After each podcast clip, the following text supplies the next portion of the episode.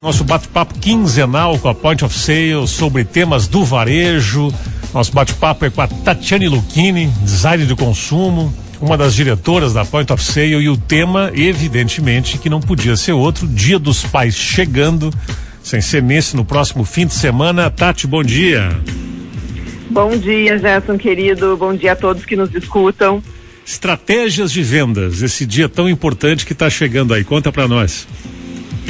Exato. Acho que antes da gente falar um pouquinho dessa estratégia, eu só queria contextualizar um pouquinho esse cenário, né, desse ano, porque a gente saiu aí de um ano pandêmico, né? Então, assim, é, o Dia dos Pais sempre é uma oportunidade ótima de mexer com as vendas no varejo.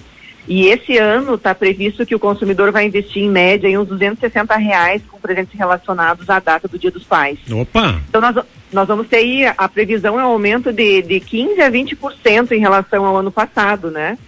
E, e essa semana, principalmente, né, essa e a outra semana, é interessante a gente focar nessa data, porque a grande maioria das pessoas deixa sempre para a última hora, né? Então, essa semana e a próxima semana é o momento do foco total na data.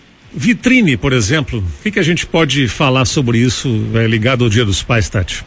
Olha, a, as estratégias, né, ela contempla também as vitrines. Então, a, a, a, antes ainda das vitrines, se a gente for falar um pouquinho sobre essa estratégia de venda, né, esse planejamento todo, ele vai garantir que o, o, trabalho seja bem executado e que a gente tenha, aí a gente ajuda a corrigir possíveis imprevistos, né? Então, o, o empresário, o que, que ele precisa se preparar? Ele precisa preparar a equipe, precisa preparar uma boa estratégia de marketing, que aí essa estratégia de marketing vai estar relacionado também às vitrines, né? Uh, precisa ampliar a divulgação dele na presença, na, na, presença digital, tanto no espaço físico também, organizar os estoques, é, entender esse comportamento do consumidor. E aqui, Gerson, uma coisa que é interessante, né, na forma de inovar para as vitrines. Acho que a primeira coisa que a gente precisa é quebrar aquele estereótipo, né, que certo sempre a imagem paterna, como o pai perfeito, a, a, o pai herói, que sempre é trabalhado nas vitrines.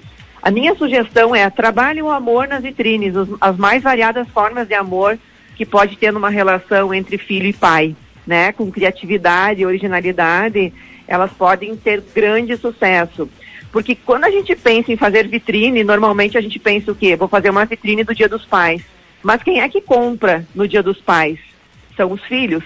Então, o, o, empresário tem que, a pessoa que faz as vitrines, ela tem que entender e identificar que esse público-alvo é o filho e tem que entender como é que ele se comporta e como é que ele vai consumir para comprar o presente dos pais. Eu acho que aí está uma das grandes, assim, um ponto bem importante para a gente começar a inovar nas vitrines, é realmente pensar quem que irá comprar esse presente para o Dia dos Pais, né?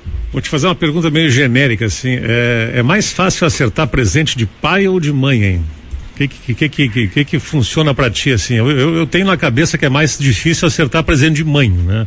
Do que de pai, mas não sei. Pode ser que eu esteja sendo preconceituoso aqui. É, eu acho que isso é muito relativo, né? Porque assim, tudo vai depender também do, do, do, do envolvimento e da proximidade que a gente tem com o pai e com a mãe e de conhecer cada um deles, né? Eu acho que isso é muito relativo. Eu já gosto de presentear minha mãe, né? Então, é, é, gosto de presentear meu pai também, mas eu acho mais fácil presentear minha mãe, porque independente do presente que eu for dar, ela, eu sei que ela vai gostar. É verdade, tem, tem mais a ver. É que eu penso na mãe, a mãe ela é exigente, assim, para acertar um presente para a mãe é uma loucura. Para acertar o do pai já é mais simples, né? Mas tem que observar, né? Eu acho que, falando agora com quem vai presentear, né? A observação nesses dias é importante para não errar o presente, né? Exato. Dá uma olhadinha no que está faltando ali, enfim. Redes sociais, Tati, como é que faz aí para nessa reta final aí de Dia dos Pais? É, as redes sociais, né, é, para quem trabalha bem e já tem todo esse mote do, do, do, do digital, ele é, o que, que assim, algumas sugestões que a gente pode dar, né, para trabalhar criar um espaço exclusivo para a data, então assim, personalize a, a, a, os, banners do Face, os destaques do, do, do próprio uh, Instagram, né? Crie um catálogo de produtos que possa agradar aos filhos também, né? Lembre-se que assim a rede social ela pode estimular muito esse esse consumo. Então tanto o perfil do Instagram como do Facebook eles funcionam como vitrine para esses produtos que a gente quer uh, uh, colocar em ênfase, né? No Dia dos Pais. Uh, faça uma postagem com as categorias mais procuradas, né? em destaque crie lista de presente para esses dias dos pais, coisas que vai fazer com que também as pessoas possam ter uma facilidade em encontrar o presente, né? Porque a gente sabe que para muitos não é fácil realmente comprar tanto presente para o dia das mães como o dia dos pais. Então é uma forma que a gente tem de auxiliar nessa decisão de compra, né, do, do, do cliente.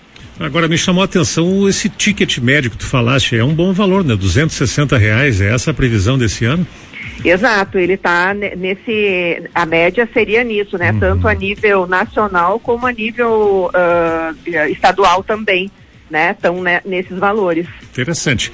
Para fechar, ano passado na rádio ganhei presente aqui por ser pai de pet. Pai de pet vale também? Vale, e tu sabe que uma das coisas que eu acho que é importante a gente prestar atenção, né, nesses pais uh, atuais, porque a gente tem assim, além dos pais pet, a gente tem que pensar no pai que é masterchef, no pai aventureiro, no pai que é esportista, no pai tech, né? Tanta tecnologia que a gente está envolvido, a gente sabe que tem muitos pais aí também, que é o pai tech, tem o pai nerd, o pai vaidoso e por aí vai, né? Eu acho que toda forma de demonstrar o amor aos pais vale.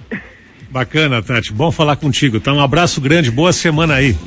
Para ti também, querido, e a todos. Um abraço.